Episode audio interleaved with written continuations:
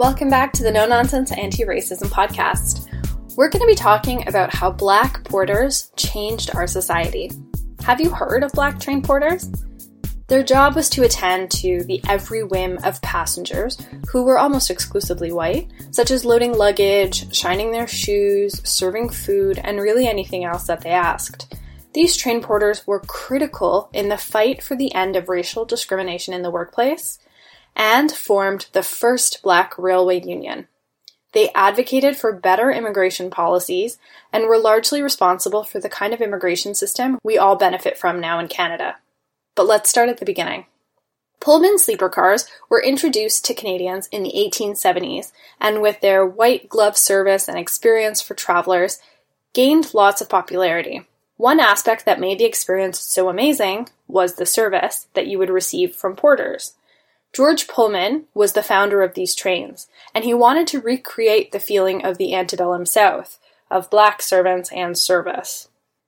The job of a train porter in Canada was considered a good and prestigious job for black people within their communities in the turn of the 20th century. It had very low pay and paid so little that most relied on tips from passengers but at a time when black people struggled to find employment, being a porter was a welcome relief. In Canada, black porters were recruited from established black communities in Toronto, Montreal, Africville, Halifax, the United States, and even as far as the Caribbean. Treatment of black porters was horrendous. They were berated by white supervisors and travelers. Porters were only referred to as Boy or George after the train's founder. They were nameless and faceless.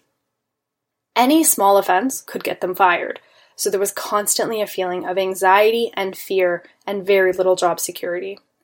Porters worked 18 to 24 hours a day, sleeping in these trains, eating in cordoned off areas behind black curtains. They were ineligible for promotions, no matter how long they worked or what kind of education they had. They could never have a supervisor role or be promoted to a train conductor. These were roles for white men only. Some famous black Canadians who worked as porters included Senator Calvin Ruck, Rufus Rockhead, and Stanley G. Grizzle. Senator Calvin Ruck worked as a sleeping car porter with the Canadian National Railways and later said that the racism he experienced gave him a political awakening. Rufus Rockhead worked for the Canadian Pacific Railway, and he financed his famous Montreal jazz club, Rockhead's Paradise, with money earned as a porter. Rockhead's Paradise opened in 1928 and hosted American jazz legends such as Louis Armstrong, Billie Holiday, Ella Fitzgerald, Nina Simone, and Sammy Davis Jr. Stanley G. Grizzle was the first black Canadian citizenship judge. Twenty years earlier, he worked as a porter, advocating and negotiating for better working conditions. The Canadian Brotherhood of Railway Employees was the most powerful railway union, formed in 1908, but prevented black railway employees from joining. It was written into their constitution that only white people could be members. So, in April 1917, Black porters, based in Winnipeg, formed the Order of Sleeping Car Porters, OSCP, the first black railway union in North America. Within two years, they had actually negotiated contracts for sleeping car porters on the Canadian Northern Railway and the Grand Trunk Railway. Two years later, in 1919, their union actually joined the Canadian Brotherhood of Railway Employees, and they agreed to remove the whites only clause from its constitution. Black members, though, were given segregated memberships for lower paid positions. Soon after, changes really started to come for black porters that included monthly salary increases, one week's paid vacation, and overtime pay.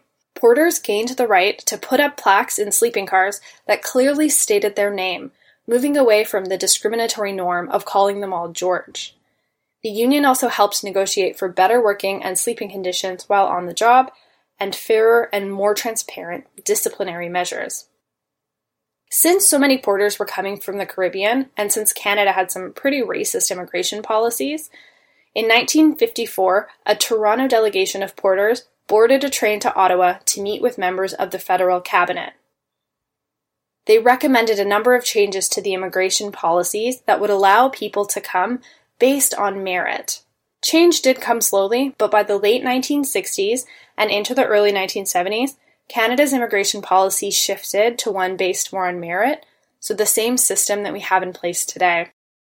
Largely in part of the contributions of Black Porters and the Black Porter unions. Black Porters played a pivotal role in fighting to make sure that the government followed a policy that was called Fair Employment Practices, which meant the elimination of racial discrimination in the workplace. The story of Black Porters is one I didn't know much about, but I am blown away by their grassroots activism and the impact on rights that we currently enjoy. There's a book by Cecil Foster called They Call Me George The Untold Story of Black Train Porters and the Birth of Modern Canada. I highly recommend you check it out. See you tomorrow for our next Black History Month episode.